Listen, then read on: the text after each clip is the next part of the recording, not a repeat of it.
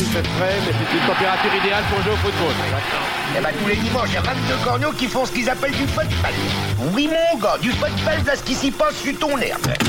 Bonjour à tous et bienvenue sur le 32e épisode de Soyez sympa rejouer. Bien avant la main de Thierry Henry ou la main de Vata, deux épisodes qu'on a déjà rejoués, Diego Maradona s'était déjà servi de sa main pour un geste entré dans la légende comme étant la main de Dieu. À l'occasion du quart de finale de la Coupe du Monde 86, l'Argentine et l'Angleterre avaient livré un match, disons, tenace, sur fond de tensions politiques. Avant de vous détailler le programme complet, petit tour de table avec autour de moi trois chroniqueurs pour refaire le match. En Argentine, il existe un mouvement religieux autour du culte de Diego Armando Maradona. Si elle existait, notre numéro 10 de Genside serait lui plutôt membre de l'église pastorienne. Bonjour Yannick Mercieris. Oui, c'est ça. J'aime, j'aime Javier Pastore dans tous ses écarts et dans tous ses excès, mais dans toutes ses blessures aussi. Bonjour à tous.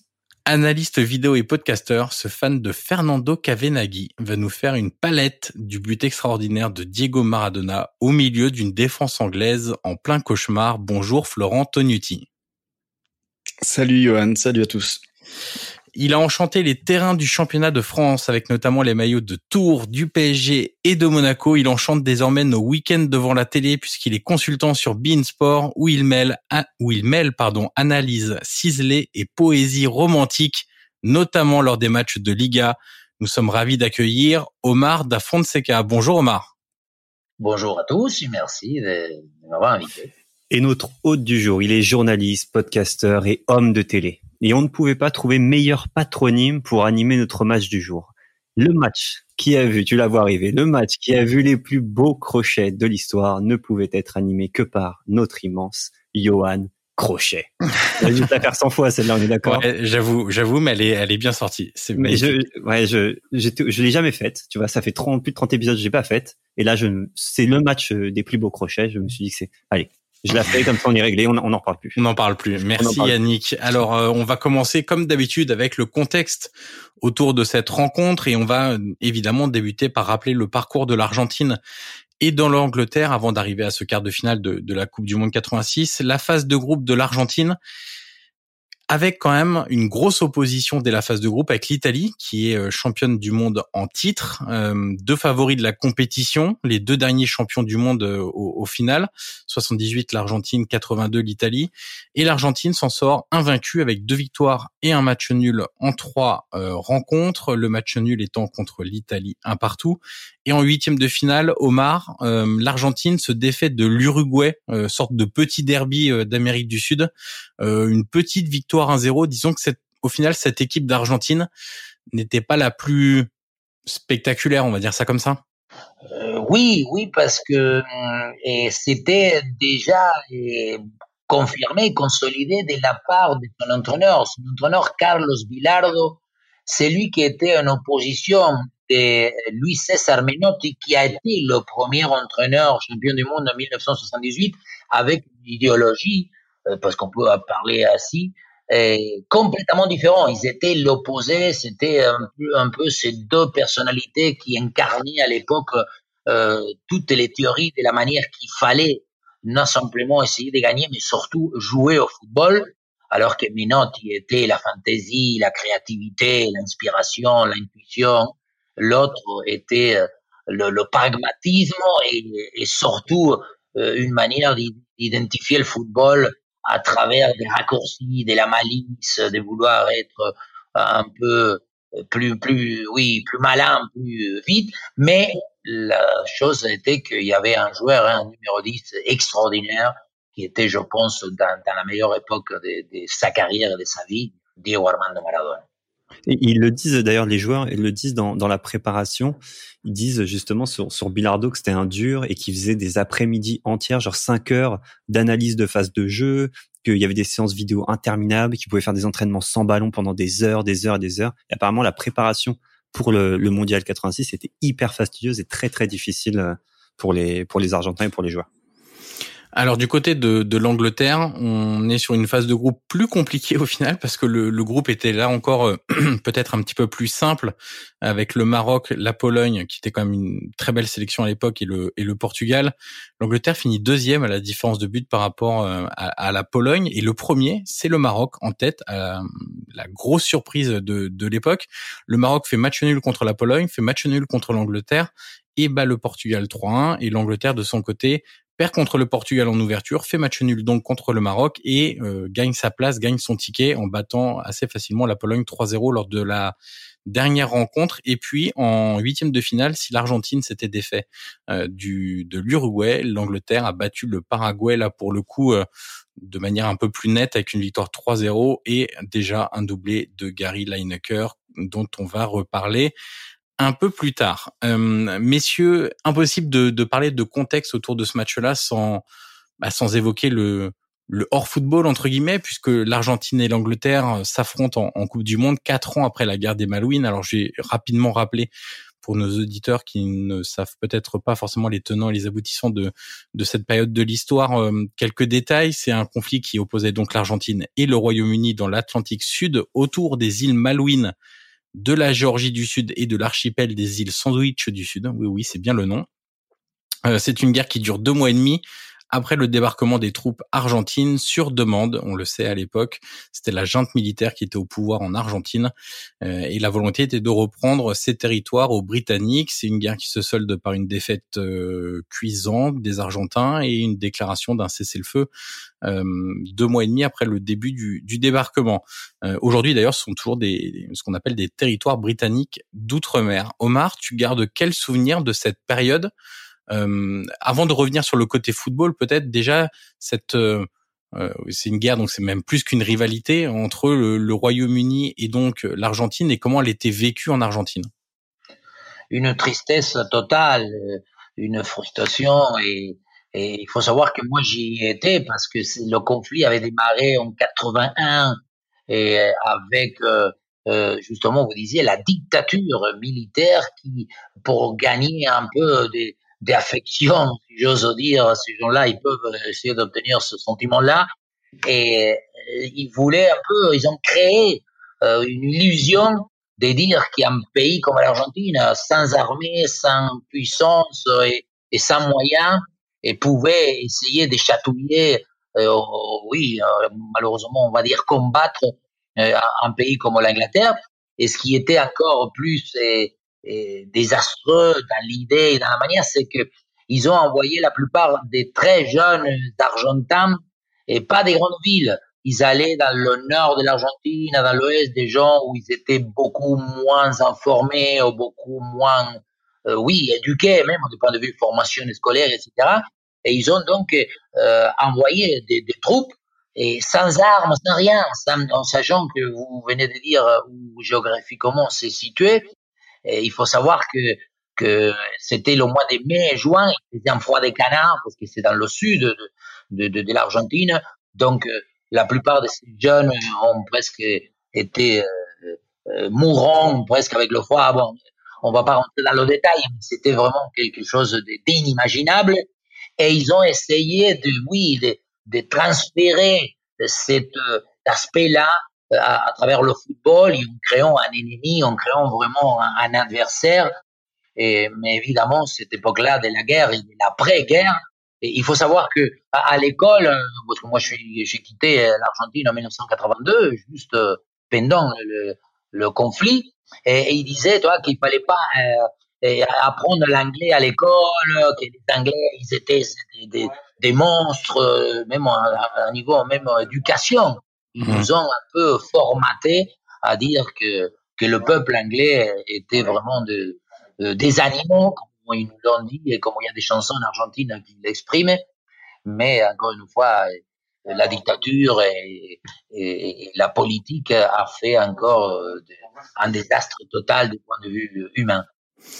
Yannick, justement, la, relation entre cette guerre des Malouines et, le match de foot quatre ans plus tard, euh, du côté euh, argentin entre guillemets, il y a des joueurs qui sont conditionnés aussi par euh, tout ce que vient d'expliquer Omar et qui veulent et qui ont ce sentiment de revanche. Ils sont bon, des joueurs, ils sont tous les joueurs sont concernés, mais particulièrement les Argentins. Et comme l'a dit Omar, euh, la guerre des Malouines n'est pas fair, n'est pas équitable parce que pas du tout les mêmes moyens, etc. En revanche, sur un terrain de foot, bah c'est 11 mecs contre 11 mecs, tu vois, en gros. Et là, les Argentins avaient cette possibilité de vengeance. Évidemment, ça ne changera rien à ce qui s'est passé en dehors des terrains, mais c'était c'est plus symbolique qu'autre chose. Et donc les joueurs le disent eux-mêmes.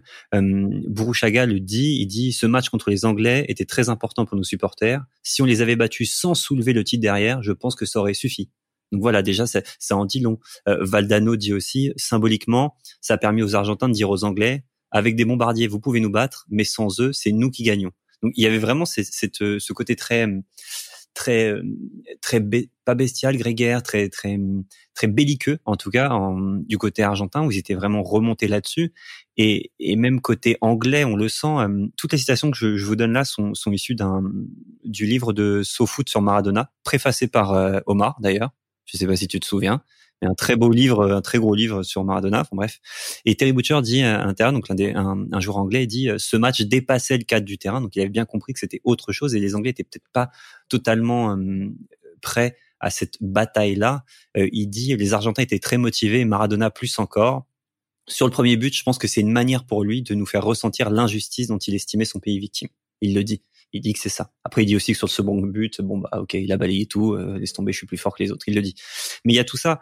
Et, et moi, l'autre truc qui m'a qui m'a marqué, c'est une autre déclaration de Valdano parce qu'il dit euh, et ça montre vraiment tout le la blessure qu'a cette guerre, qu'a ce moment de l'histoire sur l'Argentine, sur les Argentins, et donc qui rejaillit sur le terrain à ce moment-là. Il dit, euh, on nous avait toujours dit qu'on n'aurait jamais fait en Argentine. Euh, et il y a eu des problèmes de malnutrition. Euh, on a toujours dit que le pays serait jamais en guerre, et il y a eu les Malouines. En fait, tous les mythes argentins s'effondraient petit à petit. Et en fait, Diego Maradona, par ce match bah, extraordinaire, euh, dit euh, et avec Diego, c'est comme s'il avait dit l'Argentine existe encore, nous sommes là. Donc en fait, c'est presque ce match-là. Il, c'est pas du football, c'est c'est du soft power, c'est de la politique.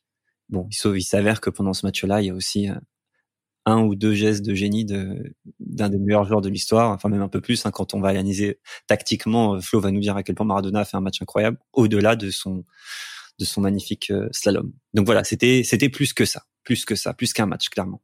Justement, euh, Omar, si on transpose ce sentiment de revanche sur le terrain, est-ce que le fait d'avoir Bilardo justement comme entraîneur, avec tout ce que tu nous as dit sur euh, le profil de cet entraîneur-là, était l'entraîneur adapté finalement, peut-être le plus adapté à, à, entrer dans ce genre de, de bataille-là, où finalement, euh, euh, clairement, selon les, les, déclarations des joueurs, il y avait que le résultat qui comptait en fait? Oui, même si je ne m'autorise pas à employer des mots lorsque je commente des matchs, je ne dirai jamais le duel, la guerre, la bataille. Ouais. Parce que pour moi, le, le foot représente euh, complètement l'opposé de ce que on vient de décrire plus ou moins. Or, c'est vrai que Bilardo, et il s'est servi, bon, d'abord, euh, c'était un peu le, porte-drapeau de cette, euh, le, lui, il disait, il faut tricher, peu importe la manière. C'était celui qui avait plus ou moins, euh, pas inventé, mais un précurseur des points de vue la triche. Lui, quand il jouait, il rentrait avec des aiguilles. il mettait, il faisait, euh, il piquait les adversaires pour qu'ils réagissent. Euh, il les mettait un carton rouge. Euh, il y avait toujours plein de, de, petites manières à la limite, mais jamais des grandeurs. Et, et c'est vrai qu'à niveau même politique ou gouvernemental, tout y était axé et, et l'opinion publique et les journalistes en Argentine on était tous, euh, euh, oui, ce, match-là représentait euh, battre, même s'il y avait un, ballon au milieu et deux cages pour pouvoir introduire la balle, ça, dépassait cet aspect-là. Donc, analysant avec le temps, on, on, s'est dit qu'on était à côté de la plaque. Mais je pense que ni les joueurs, ni personne, et même nous, supporters, moi j'avais, je sais pas, 20 ans, évidemment, on avait une espèce de, de, de, oui, de haine intérieure qui a été euh, euh, produite, alimentée par des médias, par des journalistes. Et, et c'est vrai que Bilardo, euh, il, il, a joué, il a, oui, profité de tout ça, mais surtout, il a profité que heureusement il y avait euh, un joueur comme Maradona dans son groupe parce que il avait construit un groupe pas pour jouer, plutôt pour courir ou donner des coups, sauf qu'il y avait ce numéro 10 qui qu'il était à l'opposé en, tout et c'était celui qui faisait gagner l'équipe. Hein. Alors on va passer aux compositions d'équipe. Alors euh, Omar, tu vas excuser mon accent. Euh, j'ai malheureusement fait allemand LV1 euh, au collège, donc euh, j'ai pas fait d'espagnol. donc je vais, je vais faire un peu comme je peux. du côté de l'Argentine, on a donc Pumpido dans les buts. ensuite on a Brown. alors ça c'est plutôt anglais comme nom. Ruggieri et Cucciufo, c'est ça, en défense. Ensuite, on a une ligne très complète avec Enrique, Giusti, Batista, Bruchaga, Olarticoechea et devant Maradona et Valdano. Je ferai pas les remplaçants parce que je me suis assez euh, ridiculisé sur ma prononciation de, de l'espagnol et donc en entraîneur Carlos Bilardo. On voulait revenir avec toi Omar un instant sur euh, Bruchaga euh, qui a joué en France, qui a joué en France en même temps que toi notamment. Euh, il arrive à Nantes quand toi tu quittes Tours pour le PSG. Euh, quel type de joueur c'était euh, J'ai dit tout à l'heure en antenne que dans cette équipe que tu viens de, citer, il y avait deux joueurs. Euh, quand je dis joueurs, deux joueurs pour, moi euh, représenter le cadre, le cercle des trois joueurs. C'est lui qui est plutôt ami de la balle. C'est lui qui arrive à la manier, ou la dompter même, et, et, Maradona, évidemment, et surtout aussi Burruchaga, c'était ces deux-là.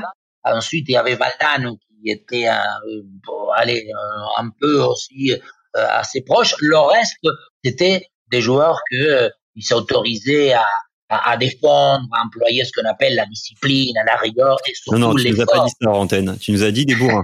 dis la vérité. Tu nous as dit des bourrins. Assume. Oui, mais là, c'était pour, pour essayer de, de, de, donner un petit peu plus de. mais, mais oui, c'est, il, il, ne jouait pas. Euh, je, je, je dis tout à l'heure, autorisé dans cette équipe, il y avait des joueurs qui s'autorisaient à jouer et d'autres à courir. Et, et c'est vrai que Maradona, Burruchaga et Valdano, ils étaient dans ces cas-là. Et Burruchaga, c'était déjà, il venait d'Independiente, un club où euh, en Argentine, euh, euh, on le considère ce style de jeu, de jeu d'équipes qui essayent de jouer avec des, des joueurs techniquement. Et lui, il était numéro 10. En Argentine, le numéro 10 continue à représenter celui qui est un peu le stratège, celui qui organise, celui qui, qui donne un peu le, le, ton. Et pour ça, doit avoir une qualité technique supérieure à, la moyenne aux autres. Et lui, il le faisait. Et en plus, à l'époque aussi, à Nantes, il y avait encore cette, cette idée de, de, pouvoir jouer ce, jeu, à construire d'abord, à essayer de gagner en essayant de, mériter le résultat plutôt que de l'obtenir. Et je crois que c'était surtout le complice absolu de Maradona, c'était l'homme idéal parce que ces deux joueurs-là, ils pouvaient que s'entendre parce qu'ils avaient exactement la même euh, affinité, surtout la même appréciation euh, de, de ce que représente euh, jouer au football. Alors du côté de, de l'Angleterre, on a une compo avec euh, quelques joueurs connus. On en a surtout trois. On a Shilton évidemment au but. Les défenseurs sont pas les, les plus connus. Stevens, euh, Sansom, Fenwick et Butcher. Au milieu terrain, on a Glenn Odell qui était évidemment connu, Red, Steven et Hodge. Et devant Gary Lineker évidemment et Beardsley, euh, autre attaquant. Un entraîneur aussi très connu, Bobby Robson, qui a quand même quelques belles références euh, en tant qu'entraîneur et sélectionneur. Euh, on va pas trop détailler l'Angleterre parce que c'est c'est pas forcément l'immense sujet de de ce podcast. On, on va beaucoup plus parler de, de l'Argentine et on va commencer à parler du match, rentrer un petit peu dedans avec euh, avec Florent. Euh, Flo, la première chose à dire quand même, c'est qu'on a une opposition de style euh, clair. Euh, même si l'Argentine n'est pas construite de de façon à avoir beaucoup de footballeurs de talent, on va dire ça comme ça, ballon au pied, amis du ballon, comme le disait Omar. Euh, on essaie quand même de jouer un petit peu au sol. Par contre, du côté anglais, euh, ça joue.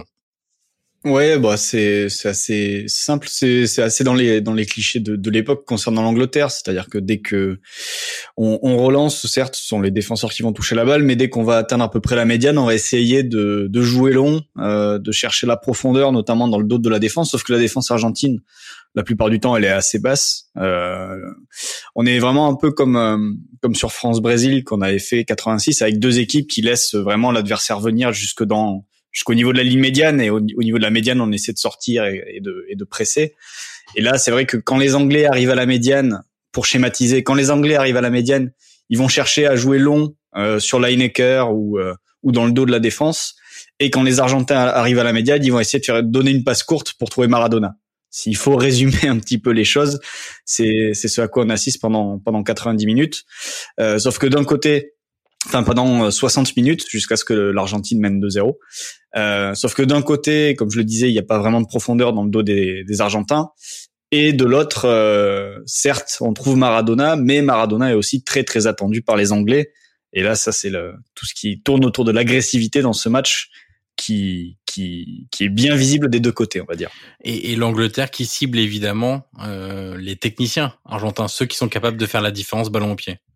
Oui, c'est ça. Bah, les, les, joueurs les plus avancés, euh, Maradona, Burruchaga, Valdano, qui sont les trois. Avec Maradona qui généralement est même le, le plus haut des trois. Euh, on le retrouve assez souvent euh, à, la pointe de l'attaque. Euh, on, on, y reviendra là-dessus, mais euh, en tant que numéro 10, on parle, on pense plus à un 10 qui va organiser, etc.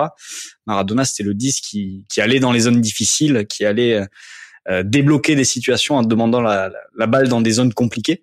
Mais, mais oui, c'est à partir du moment où les Argentins, il y a trois mecs euh, les plus avancés, bah, ces trois-là, euh, on va faire en sorte côté anglais que dès qu'ils touchent la balle, bah, il y, y, en a un qui va sortir dessus pour l'empêcher de se retourner, et il y en a deux autres qui vont arriver derrière pour essayer de, de l'enfermer et de, de, le prendre à deux ou trois. Et c'est vrai que Maradona, dans son début de match, il va tenter, il va tenter, il va y revenir, il va y revenir, mais il va prendre un beaucoup de coups, deux, il va perdre pas mal de ballons dans sa dans son début de partie, mais c'est là qu'il est très très fort c'est qu'il va rester dans son match, il va toujours continuer à essayer, continuer à essayer. Et puis au bout de 20-25 minutes, il va, il va faire un premier raid où il va éliminer trois quatre mecs, il va finir lancer euh, la tête, la première dans la poitrine d'un Anglais parce qu'il vient de se faire balancer. Et puis ben, arrive la deuxième mi-temps et, et la situation qui se débloque. Alors Flo, tu as commencé à en parler. Euh, Diego Maradona, c'était pas un 10 classique ou un 10 comme on l'entendait peut-être nous en Europe ou voire même certains prototypes de 10 euh, en Amérique du Sud. C'est-à-dire que c'était pas le milieu organisateur qui a besoin d'espace et de temps pour faire la bonne passe. Lui, c'était plus, euh, allez, on va dire un, un 9,5 en fait, quelqu'un qui percute beaucoup notamment.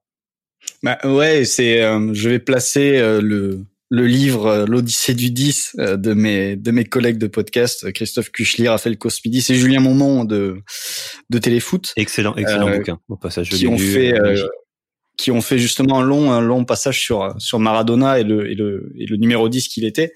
Et c'est vrai que aujourd'hui, la vision du numéro 10, c'est le meneur de jeu qui va en effet faire mieux jouer les autres.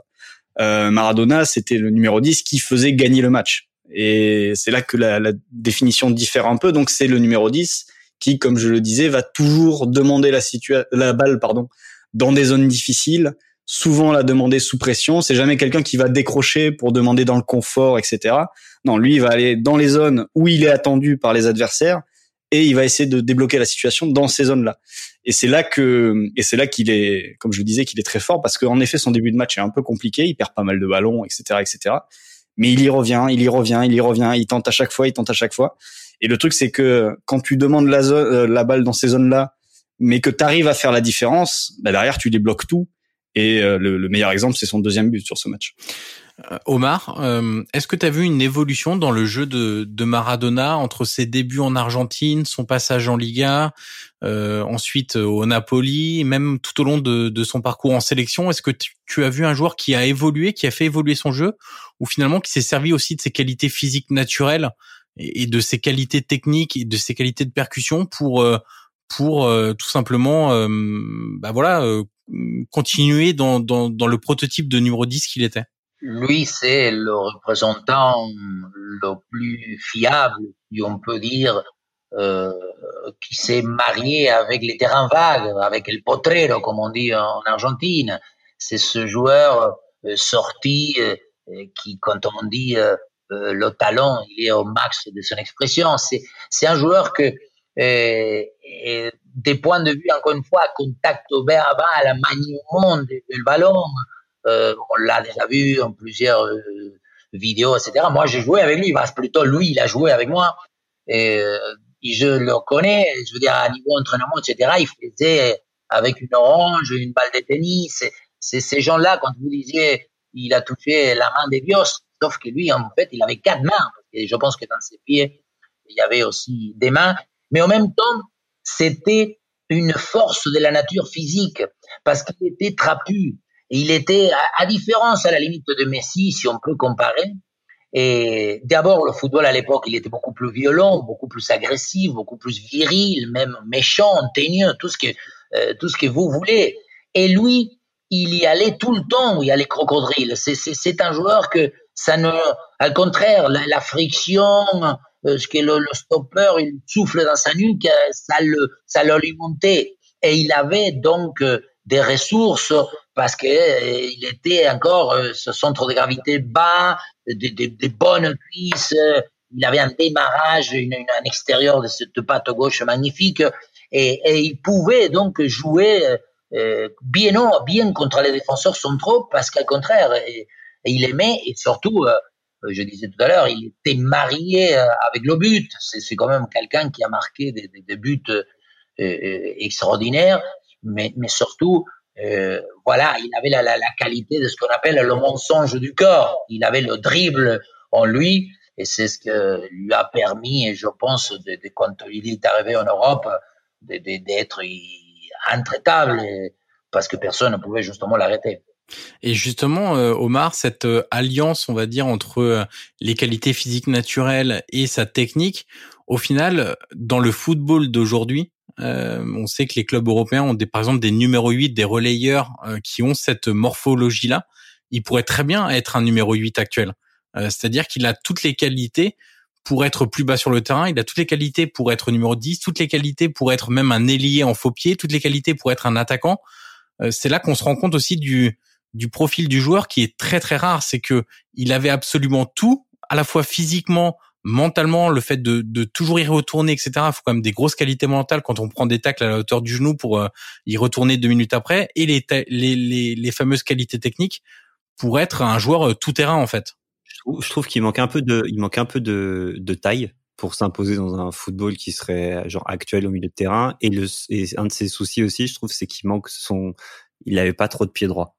Et donc dans un jeu, non, mais tu vois, après il avait un, et après il avait un pied gauche qui valait beaucoup plus. Voilà, c'est ça. Pour, pour appuyer l'accélérateur de ces, grosses voitures. Mais voilà, c'est juste ça en fait, c'est que Maradona. Et la, il la taille à la balle et le foot, ça c'est football, foot c'est pied, hein, ça se joue pas à la terre. voilà, il manque un peu de taille certes, mais surtout, et, et, du coup un peu de un peu de pied droit. Après bon, je pense que son pied droit est déjà bien bien meilleur que, que le mien. Donc il y avait, non, pas C'est ce genre de joueur, je dis tout le temps, dans, comme on dit, dans, dans la chaîne d'élaboration d'une action, c'est très rare qu'un joueur puisse être au début, au milieu et à la fin. Exactement. Mais s'il le fait, ça c'est vrai. Ronaldo, il peut pas le faire. Il y a les Lewandowski un peu, je sais pas. Mais c'est pour ça parce que quand je dis au, début, au milieu et à la fin, c'est parce que euh, au début, il faut avoir le, la bonne vitesse, la bonne lecture, et si c'est possible, euh, placer la balle dans le bon endroit. Au milieu, c'est le moment déterminant pour le dosage de la passe, etc. Et, et, et la fin, c'est la finition, c'est la certitude, la exactitude. Donc, euh, avoir toutes ces caractéristiques, c'est comme les, voitures. Hein. C'est des joueurs qui, ont toutes les options. Et, Maradona, en plus, par rapport à beaucoup d'autres joueurs, lui, il avait un caractère, c'est un mec méchant. Lui, quand il fallait donner un coup, il le donnait. Quand c'est, c'est vraiment le mec que je disais tout à l'heure de, de, la friction. C'est, autant, autant Messi refuse un peu le duel parce que bon, physiquement, c'est, pas, c'est un joueur qui évite plutôt que euh, Maradona dans le corps à corps quand il était en Espagne la première année, mais il se faisait massacrer parce que il faut aussi situer que le football euh, avec lequel Maradona a, a agi est complètement différent à l'actuel.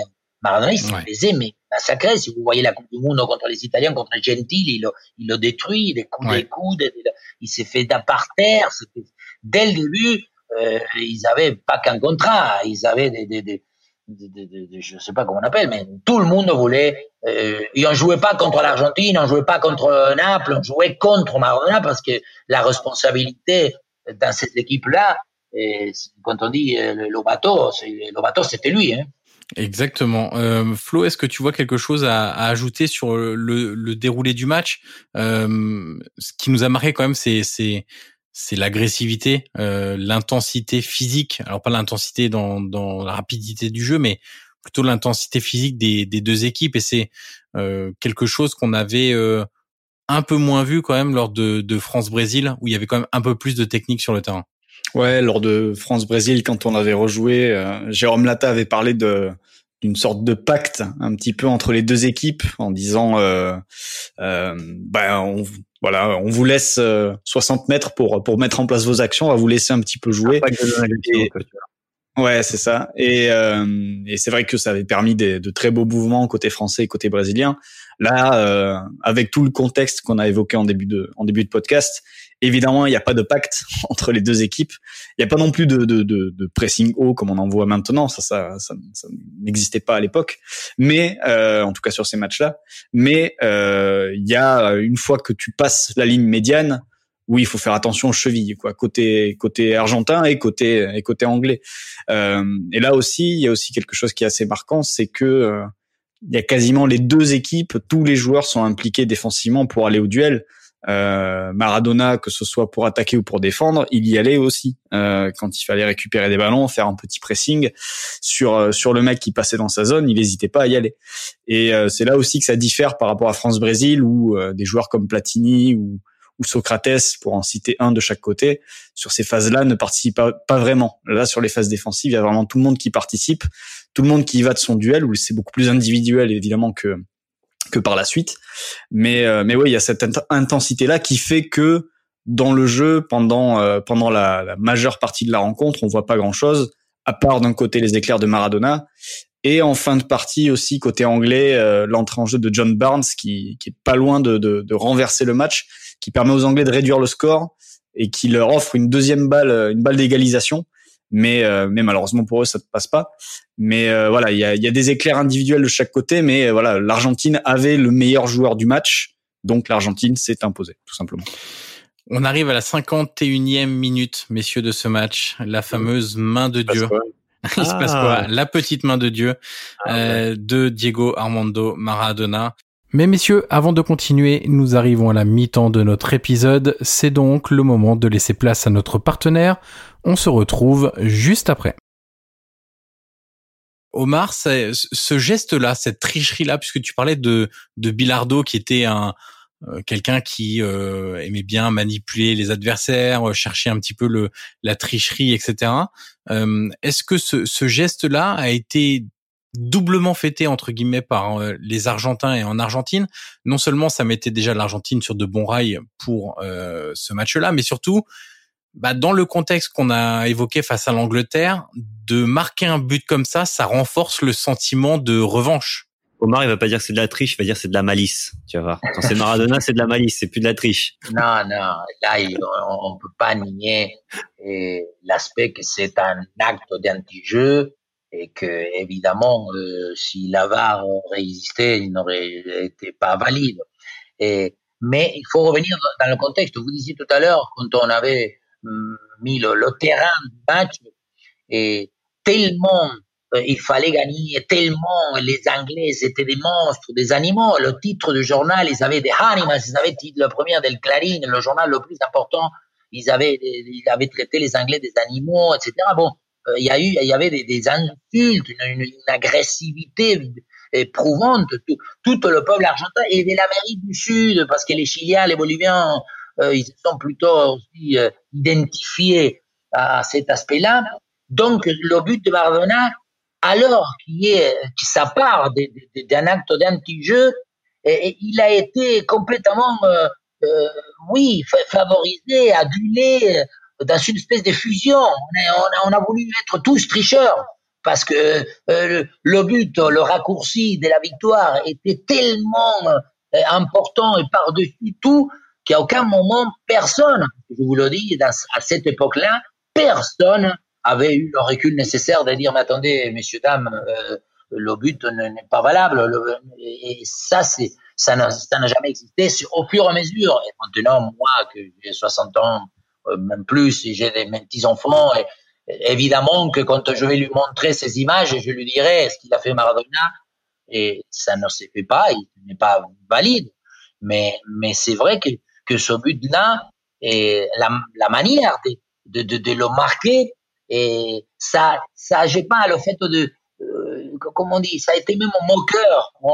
Toi, une espèce de, de, de, de, pouvoir aussi ridiculiser, parce que quelque part, de la part d'une tricherie, d'une, oui, une malice, de, d'un moment que Maradona a, sorti encore une fois sa, sa culture des terrains vagues de il vient, et, et à travers cet aspect-là, a fait gagner et il a mis dans une situation heureuse un, pays tout entier.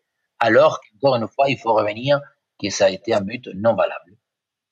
Alors lui, Maradona avait dit, c'était un sentiment agréable, une sorte de revanche contre les Anglais, parce qu'il avait parlé du contexte en expliquant que euh, pendant la guerre des Malouines, les Argentins étaient pas très, pas vraiment au courant entre guillemets de ce qui se passait euh, aux Malouines justement, et que la junte militaire expliquait que ça se passait très bien, etc.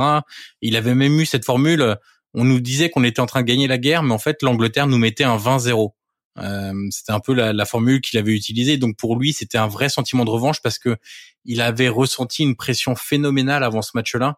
Euh, et ce qui est fort pour un footballeur, c'est que quand on a une pression si folle, si dingue, si pesante, c'est de répondre sur le terrain de cette manière-là en étant ultra décisif parce que euh, Omar, tu, tu me corrigeras si je dis une bêtise, mais euh, en Argentine, quand on voit Bilardo entraîneur et quand on voit le, le 11, voire les, les 20 joueurs qui sont sélectionnés pour cette Coupe du Monde, on se doute bien que tout succès passera par Maradona.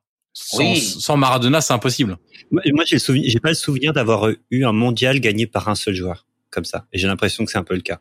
Bah, ça aurait pu, ça aurait pu être le cas de, de Messi en 2014. Ouais, voilà. S'il avait dit Maria un petit peu.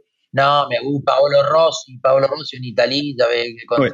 pas, il avait marqué je sais pas combien de buts, mais sauf que là, Maradona, il représentait encore, quand on parlait tout à l'heure, Maradona, il n'était pas euh, spécifique à faire quelque chose, il n'était pas qu'un défenseur, il n'était pas qu'un milieu, il n'était pas qu'un buteur.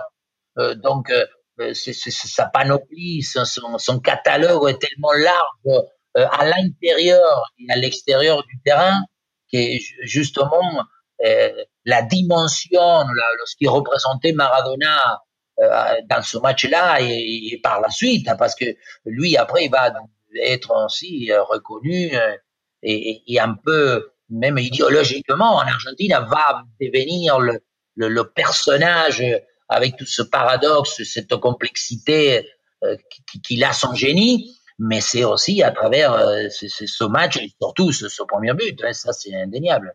Alors de ce premier but au second, il ne se passe que 4 minutes, puisqu'à la 55e minute, c'est euh, pas loin d'être le but du siècle. On peut donner beaucoup de définitions au, but du siècle, mais c'est vrai que ce but a un impact incroyable dans le monde entier parce que on est sur un exploit euh, magistral dans une compétition qui compte, dans un match très important avec une pression phénoménale. Euh, Yannick, tu t'es replongé dans, les archives et, du coup, ce qui est intéressant, c'est d'avoir le point de vue à la fois de l'arbitre et des adversaires anglais sur ce but, puisque rappelons-le, euh, Maradona prend le ballon dans sa propre moitié de, terrain et va dribbler six ou sept défenseurs anglais, y compris le gardien, avant de marquer le, but du 2-0. C'est ça. En fait, il y a, y a plein de choses autour de, de ces deux buts. Ce qui est génial, évidemment, c'est le fait que on passe de la tricherie au génie en trois minutes, et c'est ça qui fait que c'est certainement le but du siècle, parce que en trois minutes, il nous montre un peu les, les deux facettes, tout ce que peut être et le football et la vie au global aussi. Donc c'est très symbolique.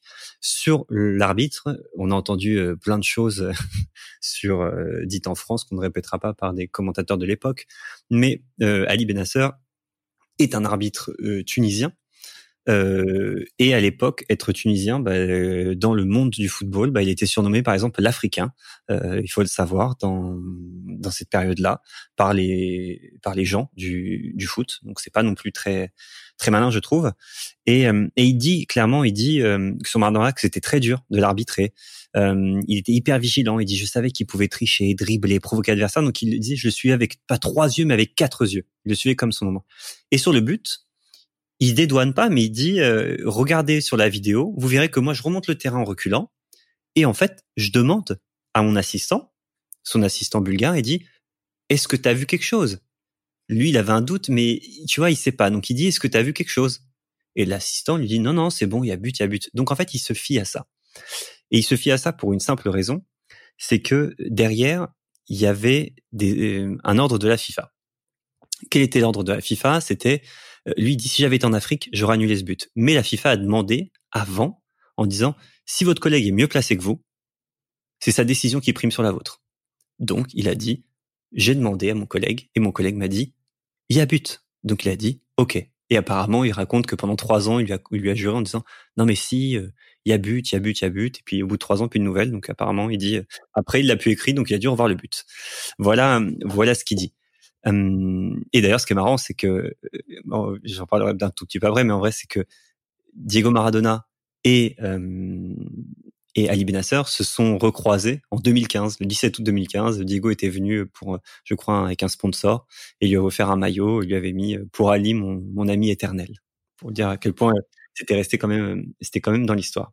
Et, et l'autre chose qui est très intéressante et qu'on a totalement oublié, je trouve, et Ali Benassar lui dit très bien, il dit j'ai participé au but du siècle. Alors, moi je comprenais pas et en fait il a il a vraiment raison parce qu'il dit Maradona il marque pas ce but tout seul, j'ai été son passeur. Et vous savez pourquoi il dit ça? Est-ce que vous avez une idée de pourquoi il dit ça euh, Parce qu'il aurait pu siffler faute, non? Exactement. Il dit j'ai laissé trois avantages. J'étais pas obligé. Première faute, deuxième faute, troisième faute. Il pensait, il avait, il disait sur la dernière, il dit je pense que Butcher il va le découper. Il prépare le sifflet et il siffle pas. Donc c'est vrai que on oublie mais l'arbitre à ce moment-là a un rôle prépondérant dans ce dans ce but du siècle. S'il siffle dès le début, bah il y a jamais le il y a jamais le slalom, il y a jamais tout ça et on parle jamais. Et ça se trouve euh, Maradona devient peut-être pas le Maradona qu'il est aujourd'hui. Donc ça joue à des, à des détails, hein, ça fait beaucoup de si, hein, je suis d'accord. Mais euh, je trouve que Ali Benasser a, a, un très grand rôle dans ce match. Et d'ailleurs, il a été noté 9,4 euh, sur 10 à la fin du match. Donc c'est plutôt un, un bon un bon score, je trouve. Et puis après, il y a évidemment euh, tout, tout ce qu'ont dit les Anglais sur le second but. En fait, ce qu'on oublie, c'est que hum, les, on oublie beaucoup dans ce match un élément clair, c'est la chaleur. Il fait extrêmement chaud à, a devant les 115 000 personnes de, de Mexico, je crois, il me semble que ce match se déroule à Mexico, au stade Aztec. Mm-hmm. Et donc, du coup, on l'a dit, il y a trois minutes d'écart et les Anglais sont furieux, d'une base, totalement déconcentrés à cause du but d'avant et surtout cramés. Ils sont cramés et Maradona ne l'est pas. Et en fait, ça s'explique par un, détail tout con, c'est que les Argentins sont arrivés au Mexique euh, un peu avant les autres et ils se sont préparés. Et du coup, ils ont l'habitude euh, de l'altitude, ils ont l'habitude de plein de choses. ils ont même annulé des matchs amicaux. De toute façon, ils n'étaient pas bons. Et ils ont annulé des matchs amicaux pour se préparer. Et ça, ça fait une petite différence. Et dans SoFoot avait fait un truc magique, c'est qu'ils ont pris un par un les victimes. Il les appelle les victimes de Maradona. Et le premier, donc tu as le, milieu de terrain. Et il dit, euh, à aucun moment, il le laisse passer un peu comme ça, ce qu'il voit le dribble, il dit, à aucun moment je pense qu'il va au but. Donc il le laisse. Il le laisse. Et il dit d'ailleurs, euh, il dit, derrière moi, il y en a cinq autres qui prennent tous le même courant d'air. Avec le temps, ça aide à, ça aide à déculpabiliser. Donc tu vois, il se dit, voilà. Le deuxième, il, il dit la même chose. Il dit, j'ai souvent essayé de revoir l'action pour voir ce qui avait cloché et j'ai jamais rien retrouvé. Il dit, voilà, il dit, j'ai jamais rien retrouvé. On a oublié à quel point Maradona était rapide, à quel point il était physique. Troisième victime, ça continue. Donc on les remonte petit à petit, on se rapproche du but.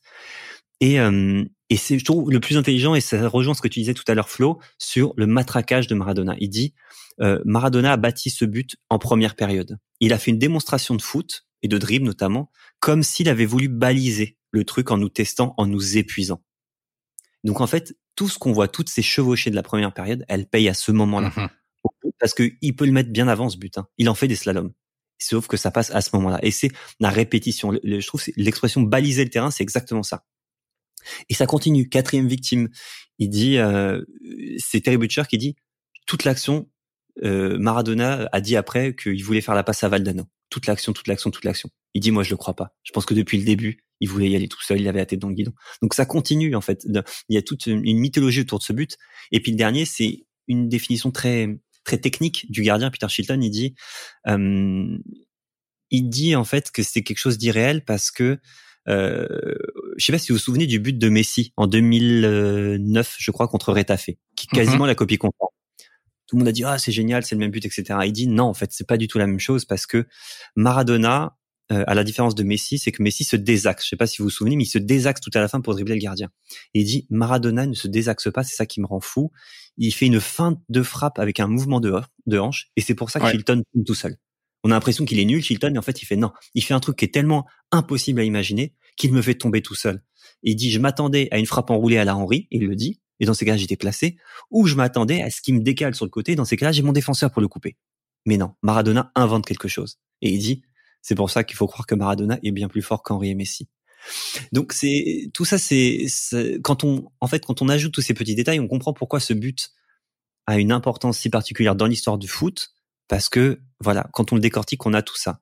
Et la, et la dernière phrase qui est finalement qui fait que Maradona est une légende aujourd'hui, c'est Valdano qui dit, il dit euh, dans les vestiaires, il dit ça y est, tu viens de t'asseoir à la même table que Pelé.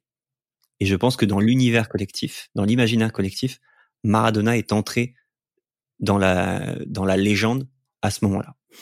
Omar, la vision de de l'Argentin que que tu étais et que tu es toujours d'ailleurs, mais euh, à cette époque-là, la vision en Argentine, c'est ça, c'est que Maradona a passé un cap lors de ce match-là et que il est définitivement inscrit dans dans la légende du foot?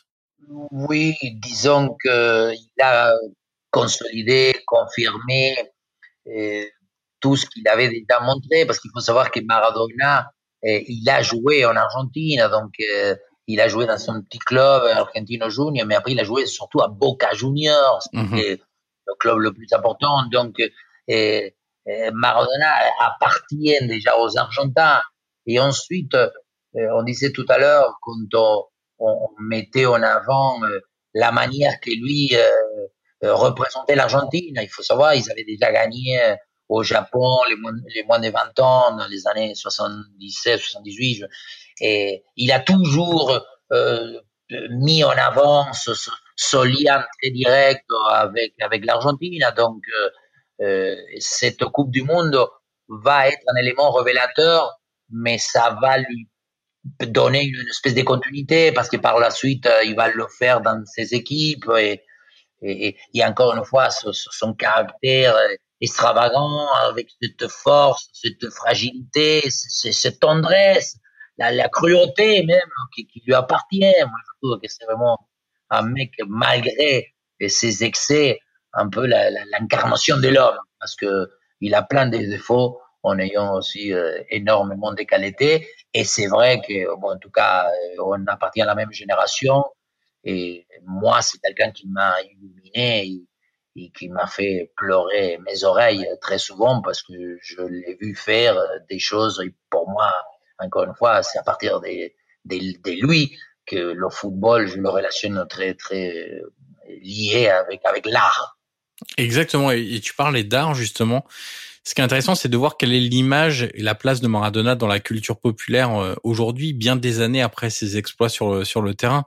Alors tu peux nous en parler. Euh, moi, je peux parler de Naples puisque j'y suis allé. J'ai vu toutes ces fresques partout dans Naples et surtout dans les quartiers espagnols de Naples, euh, toutes ces fresques dédiées à Maradona, des immenses portraits de, de Maradona sous le maillot napolitain qui font 5 mètres de haut à Buenos Aires, euh, Omar, c'est encore plus que ça. C'est euh, des, des, peintures partout, des messages dédiés à Maradona.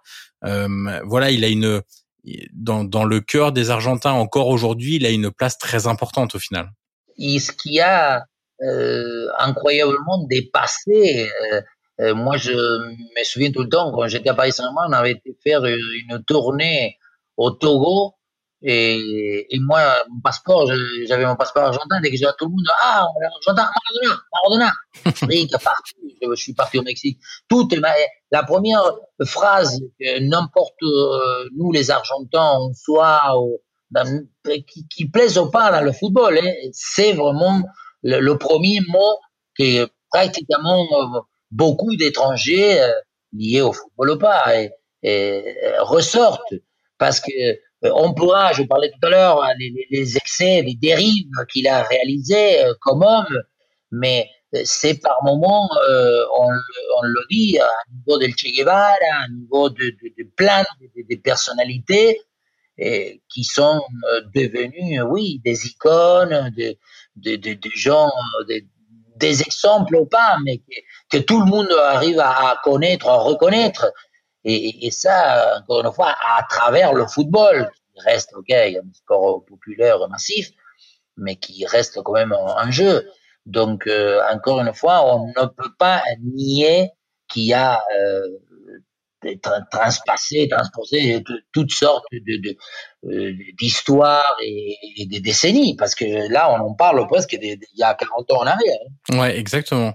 Et ce qui est fort, c'est de voir que 40 ans en arrière, enfin 40 ans plus tard, euh, pour le coup, il reste une référence pour beaucoup de monde. Et, et on l'a vu dans les années 2010, il y a eu le film de Kusturica euh, dédié à Maradona avec la chanson La Vida Tombola. On a vu plusieurs chansons dédiées à Maradona, La Mano Negra, etc. On a vu donc plusieurs films aussi dédiés à Maradona. On a vu l'église Maradona. D'ailleurs, je sais pas, Omar, si tu as ta carte de membre de, de l'église Maradona, mais ça c'est pareil, c'est quelque chose qui n'existe pas ailleurs ou avec un autre joueur. C'est même avec Pelé, il y a pas ça. Je trouve. Exactement. C'est c'est peut-être que c'est peut-être lié à l'émotion en fait que que faisait passer ce, ce jour-là ou peut-être aussi à la période après, ouais, Baradona, il est, il est plus vieux de, de entre guillemets, de, de 15 ans dans l'histoire du foot avec Pelé, et le football est moins mondialisé, moins télévisé aussi, donc euh, peut-être il y a ça aussi, qu'il a été plus visible que, que, que Pelé, notamment. Je sais pas, hein, je dis ça comme ça. Oui, forcément. oui. il a joué, il, est venu en Europe, il a joué en, Europe. Voilà, Pelé ne, l'a pas euh, fait, il ne dirait pas, mais bon, il a joué à Barcelone, il, il en Italie dans ce, mais oui, oui, il a dépassé tout, tout cadre de, de, de quelque chose euh, rationnel.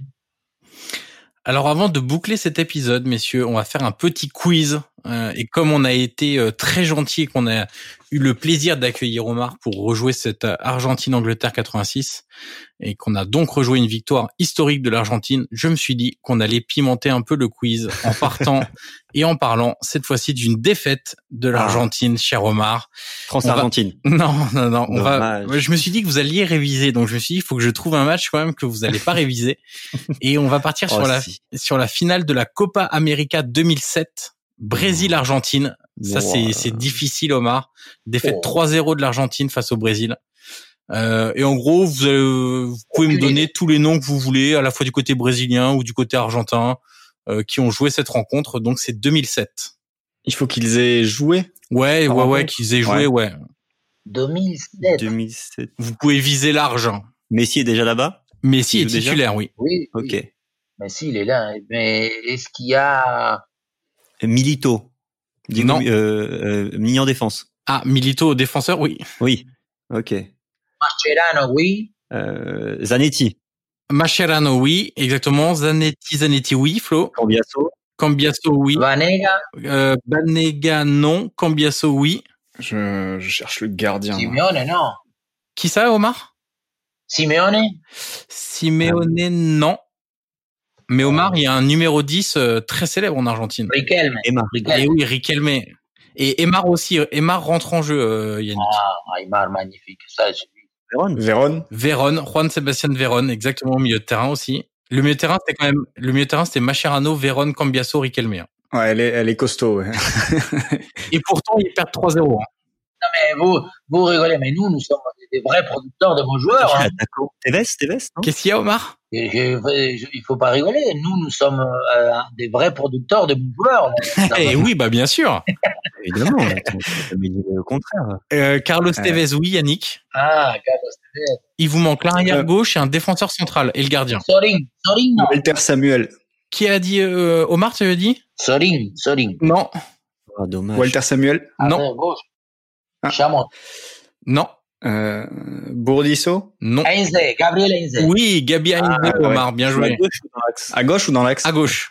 Il vous manque un centre. Bourdisso Et il vous manque le capitaine de l'Argentine qui était défenseur central. Ajala. Oui, Ayala, Ayala bien joué, euh, Omar. Et le gardien? Et le gardien? C'est chaud le gardien. Ouais, j'ai des idées pour avant et ah, après, mais. Abondancieri. Oui, Omar, bien joué. Moi, je, eh, je, suis sûr qu'il est sur Wikipédia, Omar. Non ah ouais, mais toi, t'as des, t'as des assistants, là. et, et attends, Omar, il te manque un Argentin qui est entré en jeu. Il avait lui aussi le profil euh, aller entre le 8 et le 10 et il a joué en France. Euh... Entre le 8 et le 10 D'Alessandro. Non, c'est pas lui. Non. Pas possible. À Lucho Gonzalez Oui. Ah, j'adore. Ah lui, j'adore. Ah, lui, c'est un super joueur. Lucho Gonzalez. Alors, vous m'avez cité tous les Argentins. Est-ce que vous avez quelques Brésiliens sous la main? Dida est encore là ou c'est Jules César? Careca. Tu m'as dit Omar? Careca. non, Omar, voyons. Pourquoi? Non, pas Careca. Careca, il a joué jusqu'à 2009. Ah ouais? Mais non. Bon, euh, ouais, Robinho. Robinho, ouais. Robinho, oui. Euh, Kaka. Kaka, non. Non. Il est blessé déjà. Et très honnêtement, l'équipe du Brésil est bien moins, impression- bien moins impressionnante pardon, que, que l'Argentine. Maicon. Maicon, oui, Omar. Batista? Batista, oui. Marcelo? Marcelo, non. Ah non, c'est possible ça. Euh, qui était. Alors, le euh, gardien, pour information, c'est le gardien de la Roma, Donny. Denis. Wow. Ouais, ouais. Oh, bien joué. Tu es les Daniel Alves. Dani Alves rentre en jeu, Omar. Attends, on en a. Manque l'attaquant, j'en sais qui. L'attaquant, je sais. L'attaquant, c'est celui qui joue en Russie, un petit. Oui. Wagner Love? Wagner. Hey Oui. Oh, bien joué. Merci pour les indices. La passe décisive d'Omar. Magnifique. J'avais plus qu'à pousser au fond là. Magnifique. Exactement. Et après, ah, et après, il y avait un mec qui très magnifique à droite, qui joue, il a joué après aussi en Russie. Super pied droit centreur. Il était à Flamengo. Et, Euh, Elan. Elano, Ah, oui, euh, exactement. ah Elano. Elano. Ah ouais, il Elano. Aussi. Il est parti, je sais pas où après. Il vous manque, il la, manque qui là il vous manque la charnière. Alors, je vous donne le latéral. C'était, alors, je, je, faudrait que je vérifie si, je pense pas que ce soit Gilberto Silva. C'est un autre Gilberto qui joue au Brésil de mémoire. Le défenseur, Alex. Oui, Alex qui a joué au Paris Saint-Germain à Chelsea. Et Et l'autre, l'autre, euh, Lucio. Lucio? non, a a joué à Leverkusen et à la Roma. Ah, euh, Juan. Juan, exactement. Juan était capitaine aussi. Et il vous manque un milieu de terrain qui jouait à, qui a joué, je crois, à Wolfsburg de mémoire. Luis Gustavo. Non, Ah oui, oui. non. Ah bah non. Alors, marche. Mais je vérifie, euh, je vérifie en même temps euh, Pour Wolfsburg. ouais, pour Wolfsburg parce que que je vous donne pas un, un indice qui n'est pas le bon. Oui, c'est ça. Gustavo, Gustavo, c'est 28 sélections en équipe du Brésil. Un milieu plutôt défensif, euh, plutôt. euh, Ouais, plutôt défensif. C'est, allez, je vous le donne, c'est Josué, Josué, je sais pas comment on dit. Ah là là. l'aurais, je l'aurais perdu celui-là. Et euh, Qu'est-ce qui s'est passé pour que ça finisse à 3-0 Parce qu'elle est plus belle l'équipe d'Argentine. hein. Flo, il manque un, un joueur qui entre en jeu, un joueur. Ah, c'est Fernando. Et oui, des Girondins de Bordeaux. Fernando était entré. C'est pour ça que je te demandais si s'il fallait les mecs qui ont joué ou pas parce que je je j'avais des doutes sur le fait qu'il soit rentré en jeu, mais je savais qu'il était dans ce dans ce groupe euh, brésilien. Et oui, et ça se termine en 3-0 pour euh, le Brésil, alors que c'est vrai que quand on regarde sur le papier, l'équipe de- d'Argentine est quand même autrement plus impressionnante. Alors les buteurs, c'est Batista, Ayala contre son camp et Dani Alves. Voilà. Nous, on a eu des équipes extraordinaires et on a passé à la trappe. Pourquoi En Coupe du Monde, euh, quand on avait Redondo, Ortega, Aymar, Batistuta, Valvo, Maradona, et Cambiaso, euh, je sais pas, on était Canilla, et on a passé contre, contre qui en, en Grèce Contre Maradona, il a été pris par le doping, c'était contre qui Euh, c'est en 94, ça? Ouais. C'est Bulgarie Non, c'est. La Bulgarie qui va loin, ouais. Alors je sais pas si c'est face à l'Argentine. mais- Ouais, en tout cas, c'était pas le match. Mais, mais en tout cas, oui, euh, Omar, euh, écoute, euh, c'était un peu surprenant, mais je, je te rassure, il y a beaucoup de joueurs argentins qui font partie des, des plus belles références du football. Redondo, Redondo, Redondo. Redondo Voilà. notamment. Et j'espère qu'attends, quand tu dis Ronaldo, tu te mets debout, non? Tu es assis? Bah, là, je, je suis comme toi, je suis en slip. Oui, parce que les gens ne savaient pas. C'est qu'au début du podcast, Omar nous a demandé s'il fallait le faire habiller. On lui a dit oui parce que ça s'entendrait. Voilà. Ah, je balance tout. moi. Je veux que les gens- Tu balances tous les offs. Euh, on remercie une nouvelle fois Omar pour sa présence. Euh, on te retrouve Omar sur Bein Sport évidemment, notamment sur les commentaires de la Liga euh, qui va pas tarder à reprendre. euh, Qui Avec l'excellent Benjamin da Silva. L'excellent, les deux, là. Ça marche très bien. ouais. Et qui euh, qui va gagner la Liga cette saison, Omar? Il y a pas trop de suspense, hein, si Cette, cette année, il y a des, on verra comment ça finit l'histoire de Barça. Le, Real, il ne recrute pas. Euh, il y aura une équipe comme Séville, Atlético Madrid. Ils pourront, en tout cas, je pense qu'il va être un petit peu plus équilibré le haut du tableau. Merci une nouvelle fois Omar pour ta présence et pour tes chaleureux commentaires une nouvelle fois. Merci Yannick, merci Florent et on se retrouve très vite pour un nouvel épisode de Soyez sympa, rejouez. À très vite. Salut Merci à tous. Salut. Au revoir. Salut.